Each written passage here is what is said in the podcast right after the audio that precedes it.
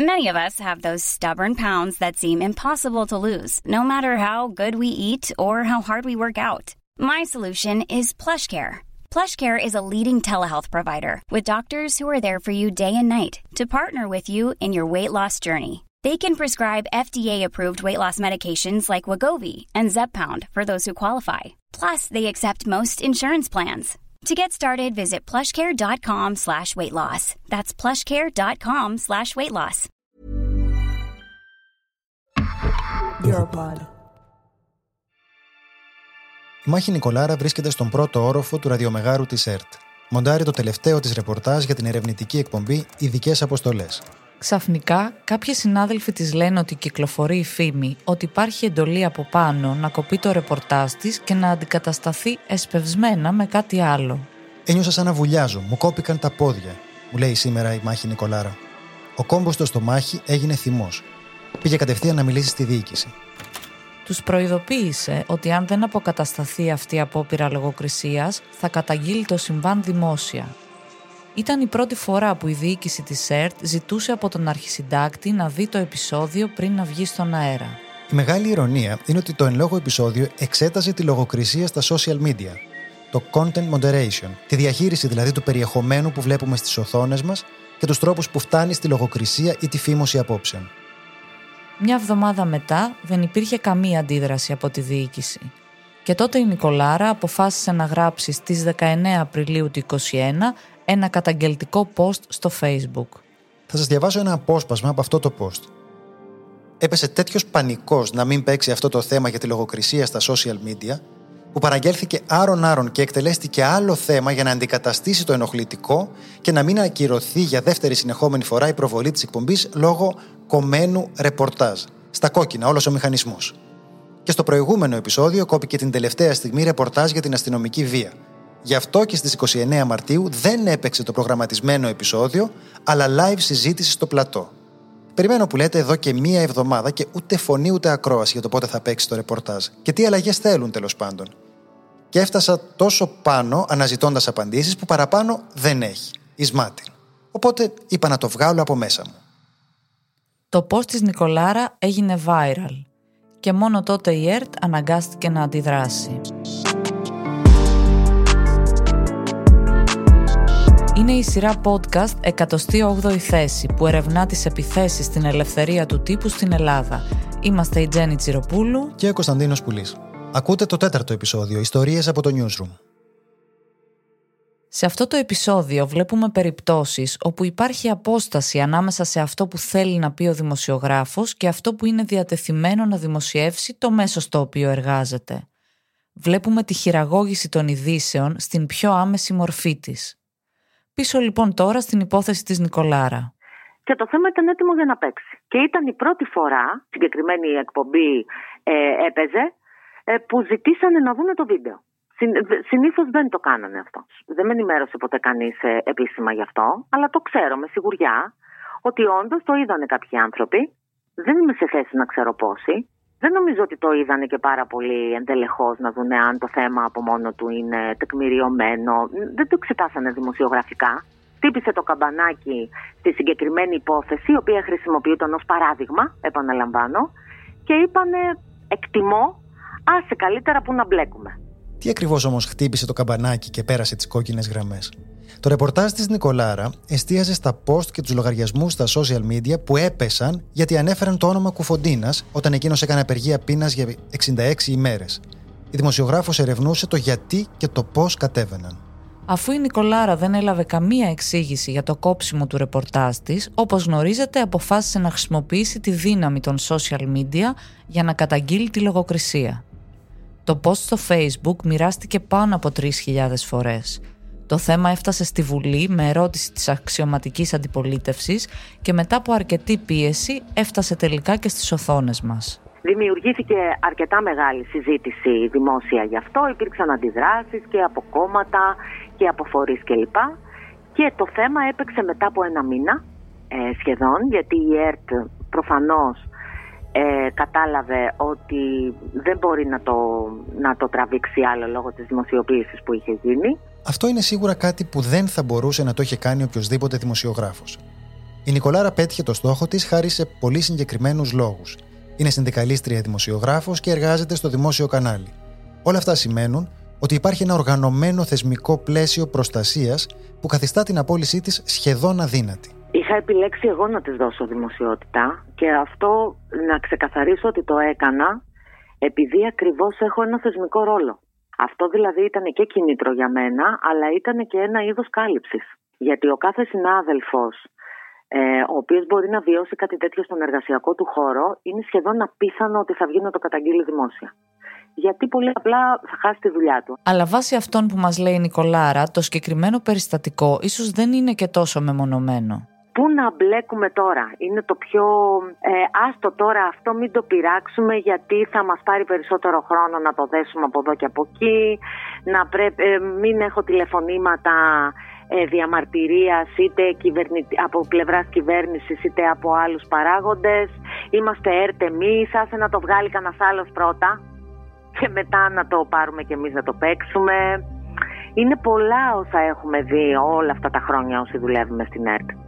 Γι' αυτό σας λέω ότι είναι πολλές οι εκφάνσεις αυτές τις πρακτικές, δεν είναι μόνο μία. Καταλήγει στο ίδιο αποτέλεσμα, φυσικά, αλλά ο τρόπος που γίνεται είναι πολλαπλός. Έχει πολλά πλοκάμια. Με κοντά 30 χρόνια εμπειρία στον χώρο, η Νικολάρα μας περιγράφει τώρα κάποια από αυτά τα πλοκάμια που εντέχνως κόβουν τα ενοχλητικά ρεπορτάζ. Πολλές φορές ε, προτείνεις ένα θέμα και σου προτείνουν μετά ένα άλλο χωρίς να σου εξηγήσουν για ποιο λόγο αυτό το θέμα δεν γίνεται. Δεν έχεις δηλαδή αιτιολογική βάση να πεις Μα δεν το δέχεσαι αυτό το θέμα επειδή σε ενοχλεί πολιτικά ή επειδή είναι εκτός της γραμμής της εφημερίδας. Ε, και πολλές φορές η επίκληση ε, είναι ο χρόνος. Δεν έχουμε χρόνο για αυτό το θέμα. Δεν έχουμε χώρο για αυτό το θέμα. Αλλά αυτή δεν είναι η μόνη εκδοχή του προβλήματος. Υπάρχουν άλλες περιπτώσεις ε, που δεν θα σε αφήσουν να πεις ε, αυτό που προκύπτει από το ρεπορτάζ Θα σου πούνε, ας πούμε, έχεις αυτή την ε, είδηση εσύ, έχεις αυτό το ρεπορτάζ, το τεκμηριώνεις, αλλά πρέπει να δούμε τι λέει και η άλλη πλευρά, που είναι πάρα πολύ σωστό φυσικά να το δούμε. Επικοινωνείς με την άλλη πλευρά, που είναι συνήθως κυβερνητική αυτή η πλευρά, και, ε, και η κυβερνητική πλευρά δεν απαντάει ποτέ. Και τότε το μέσο, αντί να χρησιμοποιήσει την ενδεδειγμένη πρακτική στη δημοσιογραφία να βγει το ρεπορτάζ με την επισήμανση ότι απευθυνθήκαμε στο φορέα που φύγεται και δεν απάντησε ή μας έδωσε μία ελλειπή απάντηση που είναι αυτή, δεν βγαίνει το θέμα καθόλου. Ε, εδώ πέρα όμως πάλι έχει ένα πρόβλημα ο συνάδελφος να καταγγείλει συγκεκριμένα λογοκρισία γιατί δεν του λένε δεν θα παίξει το θέμα. Του λένε δεν θα παίξει έτσι. Και μάλιστα επικαλούμενοι ένα, μια πολύ λογική αρχή της δημοσιογραφίας ότι πρέπει να έχεις όλες τις απόψεις σε ένα ρεπορτάζ. Αυτό θα έλεγε ότι σε εσάς ε, συμβαίνει συχνά, είναι κάτι που στο μέσο στο οποίο εργάζεσαι εσύ στην, στην ΕΡΤ. Στην ΕΡΤ ειδικά συμβαίνει. Αυτό είναι πολύ, πολύ συνηθισμένο ε, και δεν είναι και παράλογο, διότι η ΕΡΤ είναι ένα ένα θεσμικό μέσο ενημέρωσης και πρέπει αυτό, αυτό να τα σέβεται. Έχει και μια παραπάνω ευαισθησία για την κυβερνητική πλευρά όπως είναι αναμενόμενο ε, με την εκάστοτε κυβέρνηση. Επομένως, είναι μια πρακτική που είναι πάρα πάρα πολύ συχνή. Δηλαδή πάρα πολλοί συνάδελφοι την έχουν αντιμετωπίσει. Και εγώ φυσικά. Μόλις ακούσαμε την υπόθεση της Νικολάρα, η οποία εργάζεται στη δημόσια τηλεόραση. Ένα περιβάλλον αρκετά συντηρητικό και ελεγχόμενο, που δεν έχει για παράδειγμα την ανεξαρτησία που έχει το BBC από την πολιτική εξουσία. Οι εργαζόμενοι της ΣΕΡΤ δεν αντιμετωπίζουν τον ίδιο κίνδυνο ανεργίας όσο οι συνάδελφοί τους στον ιδιωτικό τομέα, αλλά και πάλι πρέπει να προσέχουν στο πώς χειρίζονται μια υπόθεση λογοκρισίας. Μιλώντας για τον ιδιωτικό τομέα, θα συναντήσουμε σε αυτό το επεισόδιο τρεις δημοσιογράφους από αυτό το πεδίο, εκεί όπου η λογοκρισία είναι μια καθημερινή γραμμή.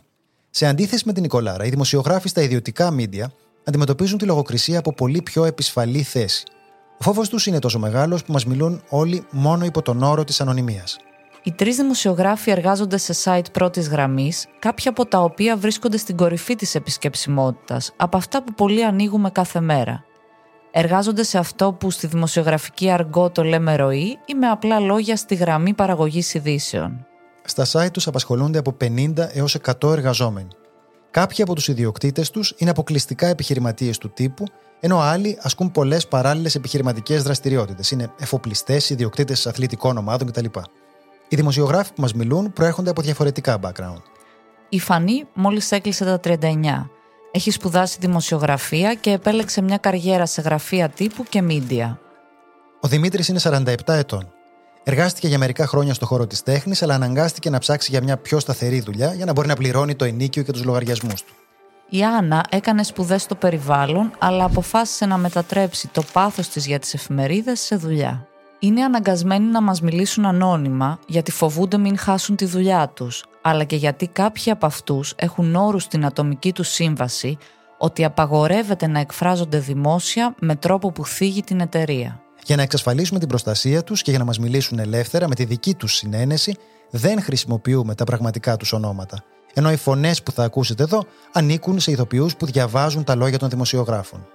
Ξεκινήσαμε ρωτώντας τους πώς είναι μια τυπική μέρα στο newsroom και τι συμβαίνει πίσω από τις ειδήσεις που διαβάζουμε. Πρώτη μας μιλάει η Φανή. Πρέπει να ανεβάζουμε ειδήσεις ασταμάτητα, τη μία πίσω από την άλλη, περίπου ένα 20 λεπτό. Το ένα 20 λεπτό μπορεί να κάνεις διεθνές και το επόμενο ένα οικονομικό θέμα. Σίγουρα παίρνουμε έτοιμες ειδήσεις από το ΑΠΕ, το Εθνικό Πρακτορείο Ειδήσεων. Ό,τι παίρνουμε από εκεί δεν διασταυρώνεται προφανώς, το κάνουμε copy-paste. Και παίρνουμε και από διάφορα άλλα sites copy-paste. Θελήσαμε να μάθουμε αν υπάρχουν θέματα που δεν μπαίνουν, που είναι κόκκινες γραμμές. Να τι μας απάντησε η Άννα. Στο μαγαζί που εργάζομαι εγώ, η τάση είναι ξεκάθαρα ότι δεν μπορείς να γράψεις για ομοφυλόφιλους και δικαιώματα ΛΟΑΤΚΙ και τα σχετικά. Δεν υπάρχει περίπτωση. Για να καταλάβεις, στο site αποφεύγουμε να γράφουμε τη λέξη λέσβος επειδή παραπέμπει σε λεσβείε. Το νησί το γράφουμε με τη λίνη ή στην υπόθεση του Ζάκο Στόπουλου γράφαμε μόνο για το ποινικό σκέλος της δολοφονίας και δεν μπορούσαμε να αναφέρουμε ότι ήταν drag που είναι gay. Αυτό συμβαίνει γιατί ο ιδιοκτήτης μας είναι ομοφοβικός. Η Φανή μας εξηγεί τώρα τα θέματα ταμπού στο site που εργάζεται εκείνη. Υπάρχει μια γκάμα θεμάτων τα οποία ο κάθε συνάδελφος γνωρίζει ότι είναι τζιζ ή το μαθαίνει στην πορεία. Για παράδειγμα, έχεις μια είδηση που αφορά έναν υπουργό και γίνεται πρώτο θέμα στα social media ή μια συνέντευξη ενός υπουργού σε ένα διεθνές μέσο μεγάλης εμβέλειας όπου βγάζει μια είδηση. Εξέρουμε ότι αν αυτό αφορά συγκεκριμένα πολιτικά πρόσωπα της κυβέρνησης, αυτής της κυβέρνησης, θα μπει πολύ δύσκολα ή μάλλον δεν θα μπει καθόλου. Είτε γιατί έχει κάνει γκάφα ο πολιτικό και θέλουμε να τον προστατεύσουμε, είτε γιατί δεν θέλουμε να τον προβάλλουμε. Early results from Italy's election show a clear victory for an alliance of right-wing parties. That paves the way for Giorgia Meloni to become Italy's first female prime minister and its first far-right leader since Benito Mussolini. Italy is on course to cementing a historic election result, electing its most right-wing government since World War II. In Europa sono un po' preoccupati dalla Meloni Che succederà? E che succederà? Che è finita la pacchia. Succederà che anche l'Italia si metterà a difendere i suoi interessi nazionali. Στις Ιταλικές εκλογές μας ήρθε οδηγία να μην είναι στην ίδια πρόταση το ακροδεξιά και το μελώνει. Όταν απευθύνθηκα στη διοίκηση μου είπαν ότι παρερμηνεύτηκε η οδηγία από στόμα σε στόμα. Τελικά δεν παίζαμε στους τίτλους μας το ακροδεξιά μελώνει, αλλά μπορούσε να παίξει μέσα στο κείμενο. Σε άλλη φάση δώσαμε αγώνα για να γράφουμε τη λέξη γυναικοκτονία και ευτυχώς το πετύχαμε επικαλούμενοι και τους εμπορικούς λόγους. Δηλαδή ότι θα χάσουμε αναγνώστες και κάτι τέτοια. Ένα άλλο παράδειγμα έχει να κάνει με τις τηλεφωνικές υποκλοπές, για τις οποίες μάλλον όλοι γνωρίζουμε πια. Πόσες προσωπικές φωτογραφίες έχεις μέσα, ιδιωτικά μηνύματα με φίλους, τον άντρα σου ή τη γυναίκα σου; Τα ελληνικά mainstream media προσπάθησαν να θάψουν όσο μπορούσαν το θέμα, μέχρι που έφτασαν να παρακολουθούνται και πολιτικοί. Ακούστε τώρα τη Φανή, μία από τις δημοσιογράφους που αναγκάστηκαν να υποβαθμίσουν το σκάνδαλο. Το θέμα των υποκλοπών δεν είχε παίξει ποτέ σε εμάς. Δεν γράφουμε γι' αυτό, μας είχαν πει από πάνω. Χωρίς καμία άλλη εξήγηση. Εγώ επέμενα να τους ρωτάω γιατί. Δεν είναι αξιόπιστα αυτά που καταγγέλλονται, μου έλεγαν. Μέχρι που έκανε ο Ανδρουλάκης την κίνηση στον Άριο Πάγο, δεν είχαμε γράψει τίποτα. Στον Ανδρουλάκη πια ήταν αδύνατο να μην μπει. Πολλά θέματα αναγκαζόμαστε να τα βάλουμε μόνο όταν γίνει χαμός στα social media ή σε άλλα μέσα. Πώς ξέρει όμως ο δημοσιογράφος ποια είναι αυτά τα όρια που δεν πρέπει να ξεπεράσει; Δεν διατυπώνεται ποτέ ρητά από πριν ότι αποκλείεται κάποιο θέμα. Στη βάρδιά μας υπάρχει υπεύθυνος που έχει την εποπτεία για το τι ανεβαίνει και το τι δεν ανεβαίνει. Δεν μπορείς να ανεβάσεις μία είδηση από μόνος σου. Μπορεί λοιπόν να σου πει ότι το τάδε θέμα δεν θα μπει. Γιατί δεν θα μπει; Ε, θα σου πει, ξέρεις ποιο είναι το προφίλ του μαγαζιού, καταλαβαίνεις. Ένας άλλος δημοσιογράφος, ο Δημήτρης, τον οποίο θα ακούσετε τώρα για πρώτη φορά, μας μιλάει για το πώς τα πράγματα έχουν χειροτερεύσει. Δεν θα σου πούν, κοίτα, αυτή είναι η γραμμή μας, αλλά θα σου δώσω ένα παράδειγμα. Έρχονται ειδικά σε πιο νέους συναδέλφους και τους δίνουν τον τίτλο. Δηλαδή, πάμε ένα θέμα, έκθετος ο ΣΥΡΙΖΑ στην τάδε θέση. Και σε πιέζουν, έλα, πάμε, πάμε. Και πρόσεξε τώρα, δεν είναι το παλιό. Για δες πώς έχουν πάει σήμερα οι μπανάνες και κάνουμε ένα θέμα γι' αυτό. Σήμερα είναι αλλιώς. Παλιά υπήρχε έστω και για τα μάτια του κόσμου λίγο ισορροπία. Τώρα δεν υπάρχει αυτό. Είναι βία. Στις συνεντεύξεις μας, η Φανή, η Άννα και ο Δημήτρης συχνά αποκαλούν τα μίντια στα οποία εργάζονται μαγαζιά. Ακούγεται λίγο περίεργο, ε; Η εξήγηση έχει ενδιαφέρον. Οι Έλληνες δημοσιογράφοι πίσω στα 90s χρησιμοποιούσαν αυτή την έκφραση αναφερόμενη στην ευημερία των μίντια, η οποία συχνά προερχόταν από τη συναλλαγή με την πολιτική εξουσία. Οι νεότεροι κληρονόμησαν αυτή την έκφραση, αλλά η λέξη μαγαζί λέγεται πια με πικρία και υποτίμηση.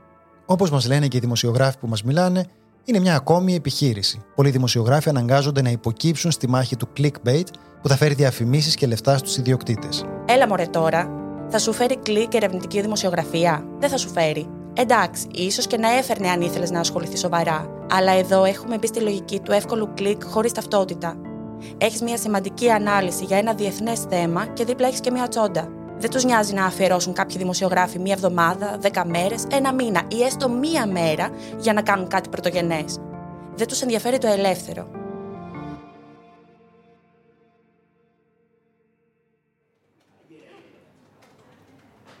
Μέχρι τώρα ακούμε ιστορίες για το πώς είναι μια συνηθισμένη μέρα στο newsroom ή αλλιώς βλέπουμε τι συμβαίνει πίσω από τα μαγαζιά και τις ειδήσεις τους. Αλλά και πώς οι δημοσιογράφοι αναγκάζονται να γράψουν κάποια θέματα και κάποια άλλα να τα αποσιωπήσουν. Ας ρωτήσουμε τώρα τη Φανή, την Άννα και τον Δημήτρη για κάτι πιο συγκεκριμένο. Τη σχέση του μέσου τους με την ελληνική κυβέρνηση.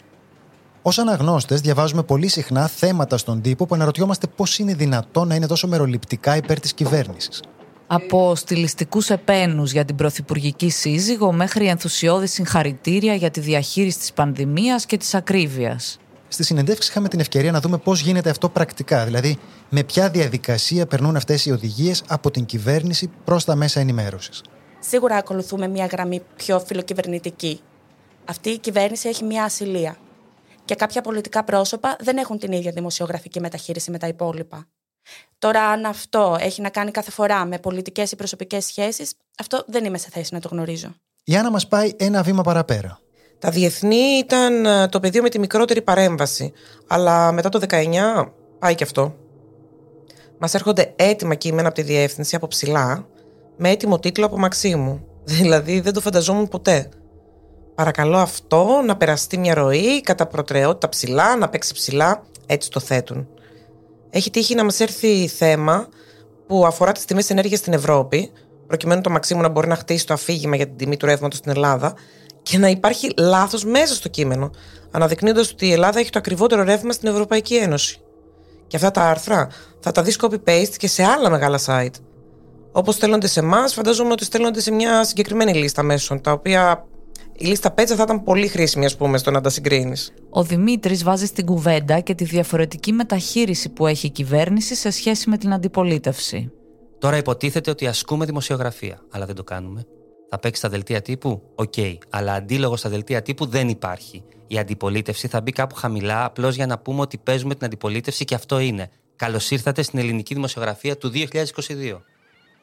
Κορυφαία στελέχη του Frontex συγκάλυπταν επαναπροωθήσεις από την Ελλάδα προς την Τουρκία ή δεν τη Το Φεβρουάριο του 2022, η Ευρωπαϊκή Υπηρεσία Καταπολέμησης της Απάτης ολοκλήρωσε μια έρευνα για ανάρμοστη συμπεριφορά της Frontex, του Ευρωπαϊκού Οργανισμού Συνοριοφυλακής και Ακτοφυλακής. Μεταξύ άλλων, η Όλαφ ερεύνησε καταγγελίες σχετικά με παράνομες επαναπροωθήσεις στα εξωτερικά σύνορα της Ευρωπαϊκής Ένωσης στο Αιγαίο Πέλαγος, στην Ελλάδα. Η έκθεση δημοσιεύτηκε σε αρκετά διεθνή μέσα, επειδή προφανώς κρίθηκε ως δημοσίου ενδιαφέροντος. Και αυτή η ιστορία, η οποία αφορά ακόμα περισσότερο την Ελλάδα, λογοκρίθηκε αρκετά από τα ελληνικά mainstream media. Ας δούμε τι έχει να μας πει η Άννα για αυτή την υπόθεση. Είμαστε ένα διεθνές brand name, το οποίο δεν νοείται να μην έχει ασχοληθεί με την τελευταία πρόσφατη έκθεση της Όλαφ για την Frontex και τις επαναπροωθήσεις. Αλλά σε εμάς δεν έχει παίξει. Έχει παίξει παντού, αλλά δεν έχει παίξει σε εμάς. Γιατί ο ιδιοκτήτης μας έχει πολύ καλές σχέσεις με τον Υπουργό Μετανάστευσης, το Μηταράκι. Υπάρχει ένας δισταγμός από την πλευρά ανθρώπων που βρίσκονται στην αρχισυνταξία. Σου λένε, ναι, OK, okay, δεν παίρνεις θέση αν βάλεις την έκθεση της Όλαφ, Αλλά ας το αφήσουμε καλύτερα, διότι δεν ξέρεις ποτέ τι μπορεί να γίνει, ποιος μπορεί να ενοχληθεί, ποιος μπορεί να φωνάξει, ποιος μπορεί να δημιουργήσει θέμα σε ποιον. Αυτό είναι το κλίμα. Καμιά φορά τα πράγματα όμως δεν μένουν μόνο στο κλίμα του newsroom. Γίνονται πολύ πιο απτά και επιθετικά. Και σύμφωνα με τον Δημήτρη, χτυπάνε τηλέφωνα και στέλνονται μηνύματα προκειμένου να εκφοβήσουν και να ελέγξουν τους εργαζόμενους στον τύπο. Παλιά υπήρχε το non-paper, η ανεπίσημη ανακοίνωση ενός οργανισμού ή υπουργείου. Τώρα έχουμε περάσει στην επόμενη φάση, που είναι η φάση του Viber και του WhatsApp. Αν δουν κάτι που δεν τους αρέσει, θα στείλει το γραφείο τύπου του Υπουργείου στον αρχισυντάκτη, στο διευθυντή σύνταξης. Όμως μπορεί να στείλουν και στο συντάκτη απευθείας. Ρε, εσύ τι γράφετε εκεί πέρα; Αυτό μπορεί να φτάσει σε σημείο. Δεν μας αρέσει αυτή η φωτογραφία του Υπουργού. Μπορεί να γίνει κατεβάστε το αυτό. Ή ακόμα και αλλάξτε τον τίτλο. Είναι σαν να είσαι υπάλληλος του Υπουργείου. Είμαι 20 χρόνια στο χώρο και αυτό δεν το έχω ξανασυναντήσει ποτέ. Μου έχει συμβεί και εμένα προσωπικά να έρχεται μήνυμα στο Viber από το γραφείο τύπου Υπουργείου και να λέει: Σε παρακαλώ, τι είναι αυτό εκεί πέρα; Εγώ τσακώνομαι, αλλά μία, δύο, τρεις, πέντε έρχεσαι σε δύσκολη θέση. Μπαίνεις στη μαύρη λίστα. Δεν τους ευχαριστείς, δεν είσαι συνεργάσιμος και μπορείς στο τέλος να χάσεις και τη δουλειά σου. Καθώς ο εκβιασμός για την υποστήριξη της κυβέρνησης είναι πρωτίστως οικονομικός, θα έχουμε την ευκαιρία να δούμε τον ακριβή μηχανισμό. Εκτός από την άμεση κρατική χρηματοδότηση, την οποία θα συζητήσουμε στο επόμενο επεισόδιο, υπάρχει και ο κύκλος των επιχειρηματιών που δίνουν χρήματα για διαφημίσεις, αλλά ταυτόχρονα βρίσκονται και κοντά στην κυβέρνηση. Ο Δημήτρης θα μας βοηθήσει να καταλάβουμε πώς δρά αυτός ο κύκλος. Θα τον ακούσετε να αναφέρεται και στη λίστα Πέτσα, την οποία θα δούμε αναλυτικά στο πέμπτο επεισόδιο. Η λίστα Πέτσα αυτά είναι πενταροδεκάρες. Δεν τους μοιάζουν τα 50, 100 Αυτά τα έχουν για πρωινό. Πλέον τα χρήματα δεν δίνονται με αυτή τη μορφή. Πλέον τα χρήματα δίνονται από τεράστιους ομίλους. Η κυβέρνηση σήμερα έχει ένα μεγάλο πλεονέκτημα το οποίο δεν θα μπορέσει ποτέ η αντιπολίτευση να το φτάσει. Και είναι ο λόγος που υπάρχει αυτή η κατάσταση στα μίντια. Ο δικός τους κόσμος. Ο κόσμος της κυβέρνησης σήμερα είναι, και δεν το λέω σαν τζιτά πολιτικό, είναι το μεγάλο κεφάλαιο. Το μεγάλο κεφάλαιο δεν είναι κάτι αόρατο. Είναι τεράστιες επιχειρήσεις εργολάβων που δραστηριοποιούνται στην Ελλάδα, είναι οι παραόμιλοι τους. Η φανή μας βάζει ακόμα πιο μέσα σε αυτόν τον φαύλο κύκλο του χρήματος. Υπάρχει μια εταιρεία που είναι χορηγός στο μέσο μας, δίνει λεφτά για διαφημίσεις. Και είναι μια μεγάλη εταιρεία με την οποία μπορεί να προκύψει ένα ζήτημα, οποιοδήποτε ζήτημα. Απολύσεις, διαφθορά, κάτι το οποίο γίνεται γνωστό. Προφανώς αυτό το ζήτημα σε εμάς δεν θα παίξει από τη στιγμή που διαφημίζονται στο μέσο μας. Άρα λοιπόν η κυβέρνηση δεν λέει θα σου δώσω χρήματα εσένα, Τζένι Κωνσταντίνε. Βάζει όμως τον άλλο να σπρώξει διαφήμιση. Αυτά τα μέσα έχουν τρελαθεί στη διαφήμιση. Έχουν τρελαθεί. Μιλάμε για πολλά λεφτά. Έτσι λοιπόν κατευθύνεται. Άρα λοιπόν, ναι, οι μηντιάρχε θα δώσουν και το αίμα τους για να μην πέσει αυτή η κυβέρνηση. Έχουν βγάλει χρήματα πολλά, αλλά όχι. Πολιτικά δεν είναι απαραίτητα σύμφωνοι μαζί τους οι ιδιοκτήτες των μέσων. Με αυτά που μας είπαν οι δημοσιογράφοι, δεν μας εκπλήσει δυστυχώς το ότι στην Ελλάδα ένα συντριπτικό ποσοστό των πολιτών πιστεύει ότι τα μέσα ενημέρωσης δεν είναι ανεξάρτητα από πολιτικές και επιχειρηματικές επιρροές.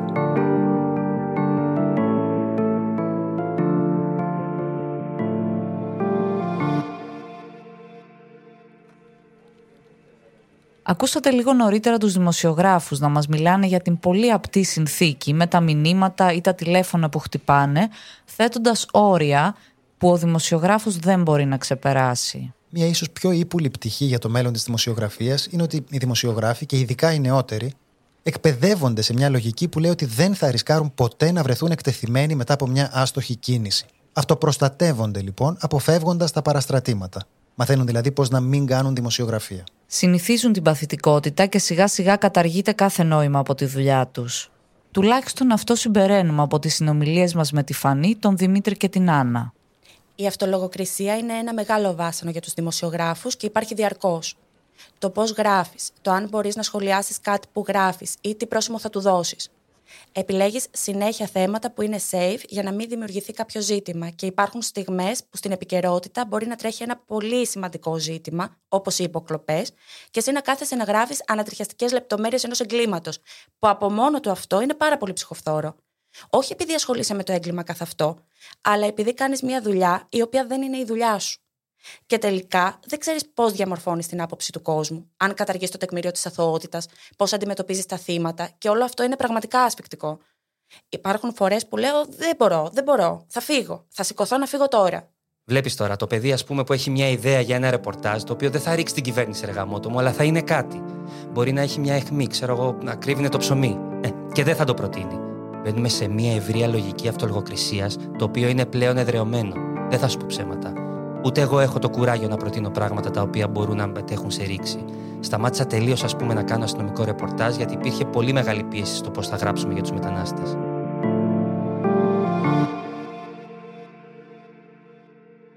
Ένα από τα πράγματα που μας έκανε εντύπωση κατά τις συνεντεύξεις είναι ότι παρά τον χειροπιαστό κινησμό του περιβάλλοντος, οι άνθρωποι με τους οποίους μιλήσαμε δεν μας είπαν ακριβώς ότι μένουν για τα λεφτά.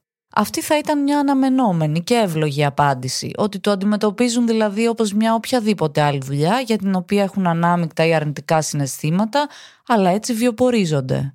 Είδαμε όμως ότι σε κάποιες περιπτώσεις έχει μεγάλη σημασία για την ψυχολογική επιβίωσή τους η αίσθηση ότι έστω σε αυτές τις συνθήκες της ανελευθερίας, τα μικρά περιθώρια ελευθερίας που έχουν δίνουν νόημα σε αυτό που κάνουν. Ονειρευόμουν ότι η δημοσιογραφία είναι ο έλεγχος της εξουσίας και το να αποκαλύπτουμε την αλήθεια. Και θα με ρωτήσεις εύλογα, τι πας και κάνεις εσύ εκεί πέρα; Πρώτα απ' όλα, εγώ έχω περάσει πάρα πολύ δύσκολα εργασιακά. Έχω βρεθεί σε πολλά μαγαζιά που έχουν κλείσει. Έχω μείνει πολλούς μήνες, μην πω και χρόνια, να υποφέρω απληρωσιέ, όπως και πάρα πολλοί συνάδελφοι. Και έτσι λοιπόν, όταν βρίσκω κάτι το οποίο φαντάζει σταθερό, δεν μπορώ τόσο εύκολα να το αφήσω και να κυνηγήσω αυτό που θα ήθελα. Διαρρέω πληροφορίες σε συναδέλφους σε άλλα μέσα που εγώ δεν μπορώ να τις γράψω, ή δημοσιεύω θέματα ανώνυμα σε άλλα μέσα. Μόνο έτσι μπορώ να ανασάνω. Νιώθω ικανοποίηση όταν καταφέρνω και σπάω μερικές γραμμές. Δηλαδή, όταν μπορείς και παίζεις θέματα τα οποία ξέρεις ότι αν δεν τα πίεζες εσύ δεν θα παίζανε ποτέ, ρε παιδί μου, το γεγονός ότι καταφέρνεις και τα παίζεις σου δίνει μια διαστροφική ικανοποίηση, για να είμαι απόλυτα ειλικρινής. Όλες αυτές οι ιστορίες που ακούσαμε σε αυτό το επεισόδιο δεν συνιστούν ευθεία απαγόρευση, αλλά είναι σαφές ότι τελικά υπονομεύουν την ελευθερία του τύπου βλέπουμε πώς η εργασιακή επισφάλεια και η απουσία συλλογικών διαδικασιών θέτουν τους εργαζόμενους κυρίως του ιδιωτικού τομέα σε πολύ δύσκολη θέση. Αυτοί οι δημοσιογράφοι που υποκύπτουν σε αυτές τις πιέσεις δεν έχουν μικρότερη πυγμή από τους άλλους. Είναι απροστάτευτοι. Και όπως μας υπενθυμίζει η Μάχη Νικολάρα, πρέπει και αυτοί να ζήσουν και να πληρώνουν λογαριασμούς και υποχρεώσεις. Δεν πρέπει ποτέ να ξεχνάμε ότι ο δημοσιογράφος είναι εργαζόμενος επίσης. Δεν είναι μόνο ο άνθρωπος που έχει την αποστολή να ενημερώνει ε, τους πολίτες για αυτά που συμβαίνουν. Ζει από αυτή τη δουλειά. Εξαρτάται η επιβίωσή του και της οικογένειάς του από αυτή τη δουλειά. Χρειαζόμαστε λύσεις και λύσεις που δεν θα εξαντλούνται στην ηθικοπλαστική ρητορία εναντίον των δημοσιογράφων που ενδίδουν στις πιέσεις. Ο μόνος τρόπος για να μπορούν οι δημοσιογράφοι να εκφράζονται ελεύθερα και να κάνουν καλά τη δουλειά τους είναι να εξασφαλιστούν συλλογικές διαδικασίες που θα τους προστατεύουν σε περίπτωση λογοκρισίας. Χρειάζεται φυσικά να εξασφαλιστεί και ένα χρηματοδοτικό μοντέλο όπου τα μίντια δεν θα βασίζονται σε οικονομικές εξαρτήσεις από ολιγάρχες ή το κράτος. Με όλα αυτά κατά νου, στο επόμενο επεισόδιο θα μιλήσουμε για τι άλλο, για λεφτά. Θα σας πούμε για την ακρίβεια την ιστορία μιας διαβόητης λίστας κρατικής χρηματοδότησης, της λίστας Πέτσα.